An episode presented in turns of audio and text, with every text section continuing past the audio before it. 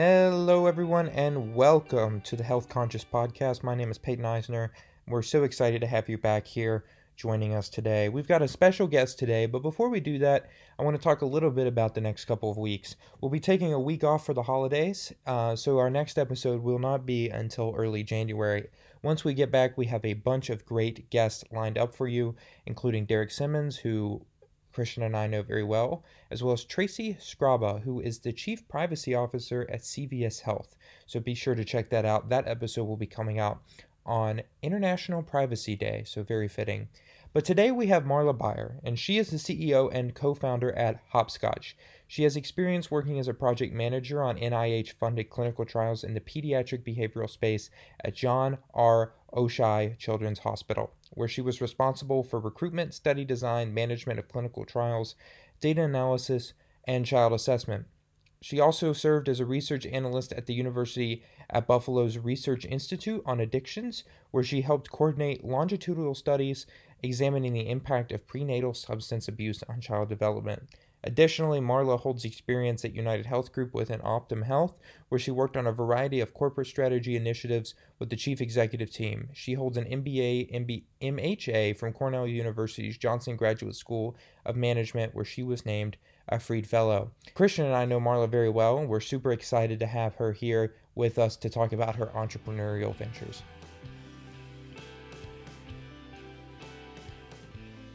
All right. Well, we're here with Marla. Marla, how are you today? Doing well. Thanks so much for having me on, you guys. Of course, absolutely. Thank you for joining us. Uh, why don't you start off by telling us a little bit more about your company, Hopscotch? Yeah, of course. Uh, so Hopscotch is a digital health company which, at its core, aims to make pediatric behavioral health more engaging and accessible. And so I'm coming from a background in clinical research, primarily in the pediatric behavioral health space. And um, what I was seeing a lot of was really two main issues. Firstly, lack of access to care, but then also lack of engagement in between sessions, even though that compliance with follow up treatment is really crucial to driving outcomes and seeing progress. And so, what we've built is an integrated content library of gamified exercises and interventions that not only pediatric behavioral health providers can use to customize treatment programs for their patients, but that also pediatricians can use as well in order to further medical behavioral integration in the health home, which is the primary care office. And so that's essentially kind of high level what we're doing at Hopscotch. Wow, that sounds fascinating and and like a good step in the right direction for for kids. What was the motivation? What made you think of this idea and decided to pull the trigger on it? Yeah, so I'm coming from an academic background. I always thought that I wanted to go into clinical research, and um, it which sounds kind of funny to say now since I'm so kind of not in that world anymore. But um, so I was really working hands on as a project manager at a children's hospital where every day I was interacting uh, really, really in a hands on way with children who are accessing care, their families, and the clinicians treating them. And I remember the first day on the job, I was chatting with a mom whose child was accessing treatment, and she looked really distressed. And so I was just talking to her, and she was saying how she had been waiting over eight months for an initial consultation with one of our child psychiatrists, and how her child had a debilitating anxiety disorder, which was not only causing him to have um, GI issues, but was also uh, hurting his school performance, was helping, was kind of um, hindering his social relationships, hindering the family climate and dynamic, and just really affecting a lot of areas in his life. And so coming from the academic lens, I knew how crucial early intervention was. That's the most important thing. However, time and time again in the clinic, we were seeing that children were waiting months and months for an initial consultation to this type of very very needed care. And so that was what really was the motivation for me to start hopscotch in addition to also becoming very close to the clinicians that i was working with and seeing that they were using very antiquated tools to engage the pediatric population and really being able to understand that this type of care required a special set of technology to not only uh, improve engagement in and out of the office, but also to bring the family into the care, since the family plays a crucial role in either helping to exacerbate symptoms or de escalate in a lot of times. And so that was really just the motivation, just working so closely with not only the clinicians, but really the families and patients. Yeah, absolutely. I um for people who may not know, I used to be a teacher, and so um, being in the classroom, I've seen how you know behavioral health can be so important to, especially learning in particular. Um, and a lot of children either have struggled getting access to this or affording it, or um, the type of care that they're getting is maybe sub subpar. Um, so it's really fascinating to hear about this. Um, and that kind of leads me into my next question um, digital behavioral health and this sort of platform why do you feel like this is a, the right space um, and why do you feel like it's the right way to solve the problem that you were kind of just mentioning yeah, so I think in healthcare a lot, as healthcare leaders and in policy, of course, we hear a lot about early intervention, um, being proactive, especially with um, thinking through healthcare in a value based lens. And so a stat that continuously sticks out to me is that 74% of behavioral health conditions present before the age of 24, with over half presenting before the age of 14. And so, what's really key there is even though we see that there's a lot of um, issue in terms of access to behavioral health care down the road in adulthood, you really start to see the beginnings of these types of uh, diagnoses in pediatrics and in childhood. However, our system currently doesn't have the resources to connect children and families to care at the time and place in which they need it which results in a lot of downstream, not only mental conditions, but also physical conditions as well. And so, pediatric behavioral health as a total sort of industry represents an economic cost burden of $247 billion per year to the US economy. And that's um, a function of not only seeing increased interaction with the criminal justice system, but also the increased medical and behavioral claims insurers are paying out as a result of not being able to provide children with the appropriate time or appropriate care at the time and place in which they need it. And so being, you know, really involved with public health and always trying to think in an upstream way, I just saw that this was a really, really high impact space where if we could connect care, children to care earlier on and provide them the optimal most optimal care possible, then it would have a lot of cost downstream cost savings uh, for the our entire system, really. Yeah, that's that's tremendous. Um, you've touched a little bit on, you know, the benefit for pediatric patients. Why are is it would it be beneficial for you know providers to buy into this model? What's the benefit for them? Yeah, definitely. So I think there's a couple things here. I think, firstly, an issue that a lot of providers are currently struggling with right now, especially through the pandemic and through delivering care in a more virtual way, is engagement while in a session. So, if specifically you think about um, a child having a consultation with their psychologist, that consultation, that virtual consultation, is pretty ineffective um, as it currently stands, just because there's a really low uh, rate of engagement and interactivity within that session. And so, what we're doing is we've built this customized, embedded library of content and games and interventions that providers can not only use to improve the interactivity of a virtual appointment to make that as engaging as possible, but they can also say to that patient, okay, so these are the five exercises that we've worked in while in session. These will now be assigned to you as follow up work so that while you're out of the office, while you're at home, while you're at school, when you start to experience these symptoms, there's this integrated, customized content library that's individualized and personalized to you. Um, and the child's then able to access that while out of the office. And so I think that's important because as a provider, they currently have overflowing caseloads with wait lists of months and months and months of children who are waiting for appointments. And so, if we can think through uh, provider being able to monitor a large portion of their patients remotely. They're being able to assign gamified interventions and exercises and then check in regularly with them. They can then free up more of that um, bandwidth in terms of their direct one on one time to those really pressing and acute conditions who are in most dire need of that really kind of one on one support and consultation.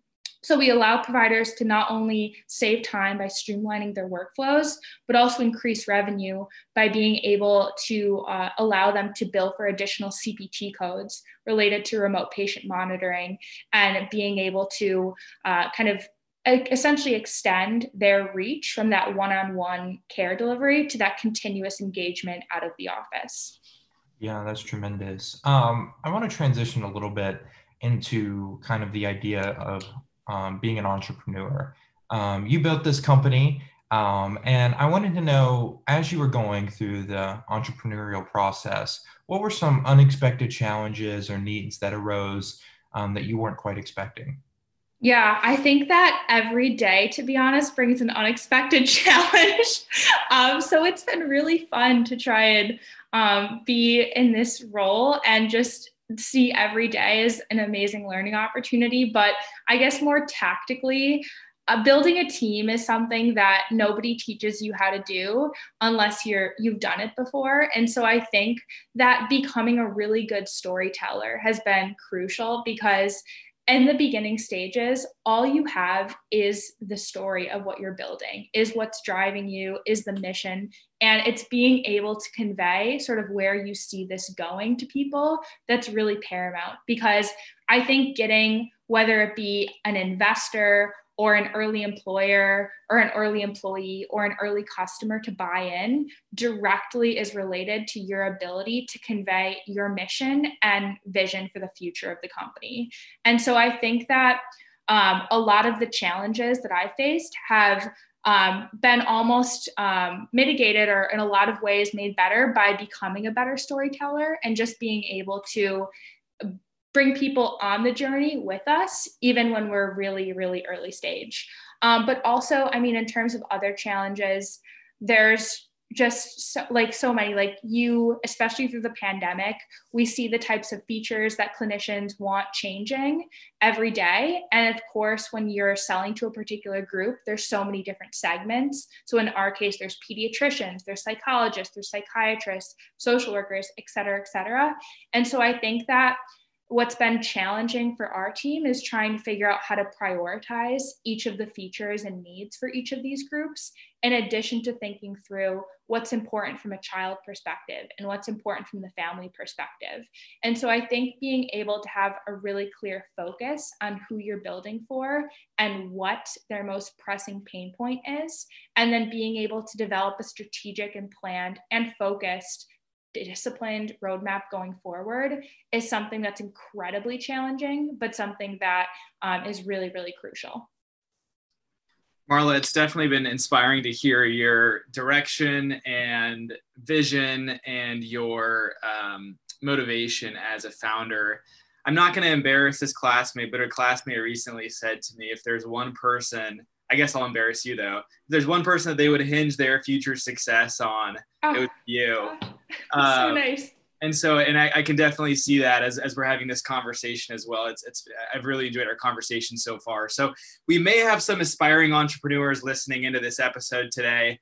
Um, so I wanted to kind of, we, we've been speaking a little bit more about the strategic direction of, of Hopscotch, but I wanted to kind of talk about the roots, uh, you know, how hopscotch was born. And as I understand it, it was born during your time at Cornell, and the development was catalyzed at the eLab. Um, would you mind telling us a little bit more about the, the role that um, accelerators play for entrepreneurs and what the value add was for you there?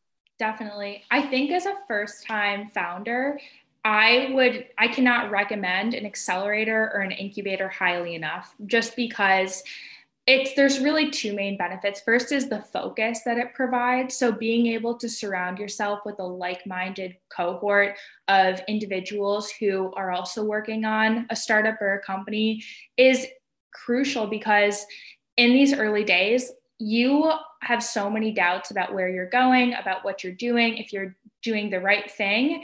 And I think being able to surround yourself with people who are dealing with very similar challenges and right there along with you on that same journey just really helps you through challenging days and helps you to bounce off stuff or ideas off of other people in your cohort.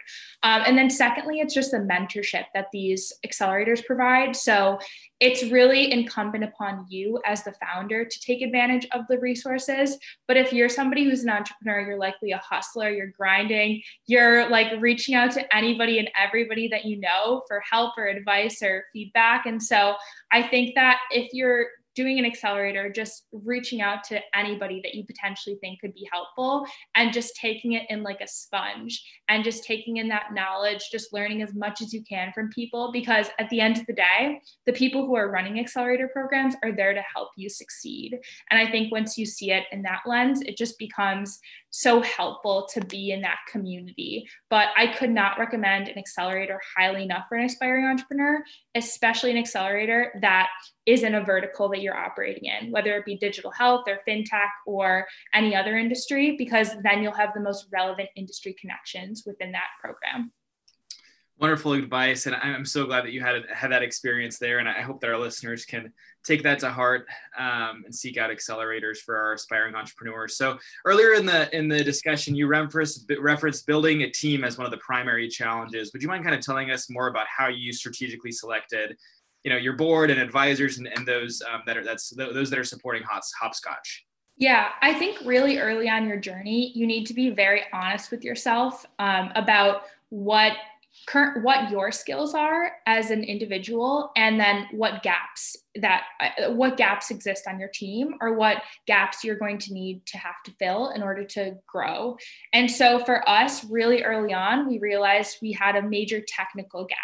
And so that so finding somebody who could complement us on the technical side became just a hugely important activity that we had to uh, work on. And so it wasn't something that we rushed. We wanted to make sure that we had the right person joining the team who had the right set of skills and most importantly was very aligned with the mission because if you don't bring on team members who are aligned with the mission, especially in the early days when there are challenges or when there are really thorny situations you guys run yourself into, it's just too easy to quit if you don't live and breathe what you're doing. So I think that having a very honest assessment of yourself and understanding where your gaps lie, and then trying to decide kind of what those crucial skill sets you need are. It's not finding people who you think you would you know want to grab a beer with on the weekend it's those people are great of course but it's people who you feel you can like really um, push back on and you feel that you can really bounce ideas off of. It's people you could feel like you can have difficult conversations with, and they don't need to be your best friends at all, but they have, they're people who you think that you could really work well together. You resonate in terms of mindsets, and most importantly, you resonate together in terms of where you see the company going. Um, and then in terms of your advisory board, I think your advisory board's a little bit different. But for your advisory board, same kind of concept. You want to bring on people who have very complementary skill sets and who can provide very tangible value. So you want to try and identify somebody who has a lot of industry connections that they're actively willing to make to you, or they have a lot of um, sort of uh, very deep knowledge in a particular area that would be difficult to find or replicate elsewhere. Because as a startup, you're constantly trying to find assets that are unique and proprietary to you. And so if you can find an advisor who has this, amazing network of people that they're willing to leverage and use for your benefit, then that's something that gives you an advantage as a startup. Because especially in healthcare, getting into hospitals or getting into health systems or insurers is really hard. So I think being able to find people who can who are not only super smart, aligned with your vision, but also can provide really tangible value is important. That's something that I never really thought of about the kind of selecting the board and advisor process is how much humility and like honest self-assessment that it takes to really build a, a, a like advise the, the, right team around you. That's not something that I, I had thought about. So I'm I'm glad you mentioned that. So we're going to kind of shift gears from talking uh, to, to, speaking a little bit more about professional development. um, for the rest of the episode. Um, and just kind of on a personal note, sometimes I feel like I have tool, two dueling values or aspirations or whatever you want to call them. I feel like I do have some some some aspir uh, so, some entrepreneurial aspirations, but at the same time, I'm also extremely risk averse as a person. Would you mind speaking to those sorts of people like myself, and there are many others who you know feel kind of these inklings or these or whatever to to be an entrepreneur, but at the same time are risk averse? Definitely, I think that that's such a common question I hear. And I think it surprises a lot of people when I say that by nature, I am also a very risk averse person. So I've never in a million years would have ever th- seen myself doing this. I always like, I saw myself going for my PhD and becoming a professor, which is like one of the most clear cut, straightforward lines possible. So I think that just because you're risk averse doesn't mean that entrepreneurship isn't for you firstly. I think there are so many paths to entrepreneurship. There's so many different ways to be an entrepreneur. And being an entrepreneur doesn't mean you're somebody who's necessarily building a business and raising capital. That is a definition of an entrepreneur but it's not the all encompassing um, sort of terminology about what it means to be entrepreneurial. So, what I'd say for kind of the person who thinks they want to pursue entrepreneurship is maybe not quite ready to begin is try and go to a company where you think that there's an entrepreneurial culture and spirit and they allow you they foster and encourage um, innovation and what i mean by that is you want to be able to go somewhere where if you have an idea, you feel that there's a pathway for you to actually implement that idea within the organization and you're going to be feel supported. And there are mechanisms in which you can go about doing that because i think a lot of corporations can be stifling in terms of entrepreneurship and entrepreneurship rather but then there's also companies that i've seen have done a really good job of supporting internal team members who've had an idea and who've wanted to pursue it further so i think firstly just being able to find an organization that really um, prioritizes that is important. And then I would also say that entrepreneurship can sometimes be um, a little bit overwhelming or scary to people because they think that they need to have an idea and it needs to be an amazing idea. They need to come up with the next Uber or Airbnb. And it's like that lightning bulb moment that a lot of people feel that they haven't had. However, I would more so encourage aspiring entrepreneurs to think from the lens of a problem. So look for problems in your environment, look for really significant challenges or pain points. And once you pr- sort of approach entrepreneurship from the lens of I want to solve this problem rather than I want to bring this idea to market, then you can really begin with the singular focus on the customer and what they're deep need or pain or challenges. Because as an entrepreneur at its heart, a lot of people just go about their day to day lives and they see a problem and they're like, mm, I'm just going to deal with it. Like, I, it is what it is. But entrepreneurs are like, no, this is not okay. Like, I need to solve that. And so I think it's finding the problem that resonates most with you and you feel like you care enough to do something about it. And then doing a lot of research. And you don't need to quit your job to do any of this discovery or research. Um, there's so much that you can do in the entrepreneurial process before you jump into a venture full time. So I think just seeing it as a journey and just you know doing what you can when you can, and then if you feel like you're ready to take that leap, I would say go for it. But it's not something where it's like I need to quit everything. I need to make this like massive shift in my life. Like no, not at all.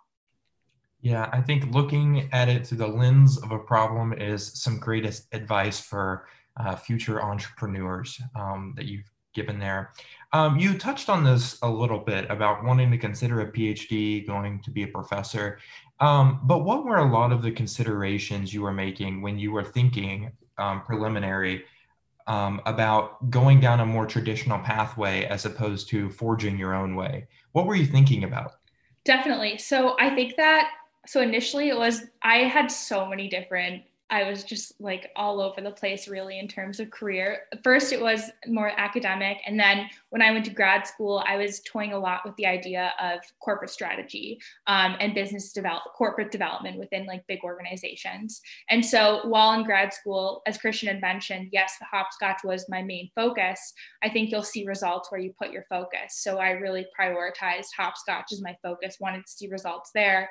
I also had this like, just um, concern in the back of my mind that, well, what if like corporate life is something that I'm actually more suited for? Um, and so what I did is I actually did an internship between my first and second year at a really large corporate organization to try and understand a little bit more about the structures, you know, the hierarchies, like how my day to day would look. And after spending a lot of time in that type of setting, I felt it was a very gut feeling for me where I would leave work every day and I just did not feel fulfilled. I would find myself constantly drifting off during the workday about hopscotch or this, you know, what I wanted to work on when I got home from my internship. And it just didn't feel like that was the type of setting that I personally resonated the most with. I'm the type of person who likes to move very, very quickly. I like to build teams. I like to break things and fix them. I like to talk to people.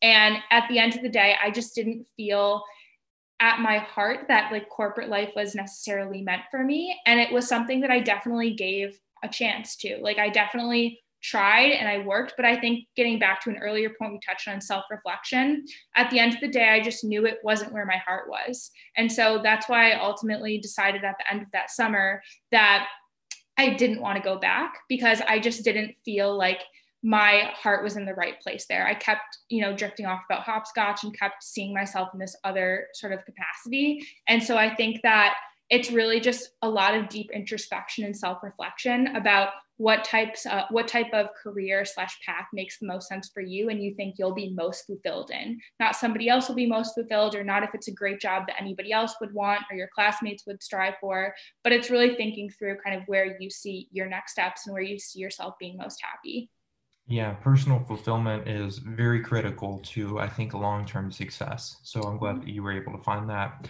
our last question is one that we ask every guest here on our podcast, and it is what tool would you recommend aspiring healthcare leaders add to their toolkit using your lens as a uh, freshly graduated but um, entrepreneur um, in a new company lens? Yeah, definitely. So this is a little bit mainstream. So I apologize if this has been brought up, but I have to say Headspace has been completely transformative for me in terms of, um, and it's not necessarily healthcare, but I think that as healthcare leaders, there's so much going on. You have to come to work or come to your job every day with um, a really solid, focused, disciplined mindset. And I think that initially, I would wake up and I would immediately look at my phone. I would go through my emails. I would start responding to emails. I would jump into my workday. And I realized that that wasn't giving me I didn't have a clear prioritization of what were the need to do things for that day. I didn't have focus. I was kind of scatterbrained a lot of the, you know, for a lot of my day. However, um, Headspace, which has been this app, mindfulness app, has completely transformed kind of how I begin my day. And I just see such a dramatic shift in terms of how I'm able to approach the day with more focus, um, more resolution. I have more clarity of thinking, and I can show up to conversations more present. And so I think that that's a paramount thing for healthcare leaders to be able to do, given that there's so much you do in your everyday in your day-to-day lives there's so much going on obviously now and going forward so i think being able to focus on yourself first and um, sort of develop that more clarity in thinking and mindset has really been helpful for me at least yeah, that was not mainstream at all. And okay. it, was, it, was, very actionable. People can go download the app right now. And- Would highly recommend. It's worth every single penny, in my opinion. And then there's a lot of free apps, of course, but I think that this one's like by paying for it, I'm like, I have to meditate. Like I'm, I'm paying for it. so yeah, it makes me feel bad. yeah, no, I think uh, that's something that a lot of people forget about is how important it is to clear your head and and and have that time to yourself, which is really great. But Marla, thank you so much for joining us today. We really appreciate it. I think you've given a lot of great wisdom and um, helped a lot of people out here and um, given a lot of insight into your pathway. Yeah, thanks so much for having me, and thanks for everything that the both of you do to put on this podcast and to make information really disseminable to everybody. I love listening, um, and I found it a lot of fun chatting with you guys this morning. Best start to the Friday I could imagine. Awesome, perfect. Thank you so much uh, yeah. for those kind words. And for those interested in hopscotch, you can find a link to their website in the show notes below. And be sure to join us again in two weeks. Thank you.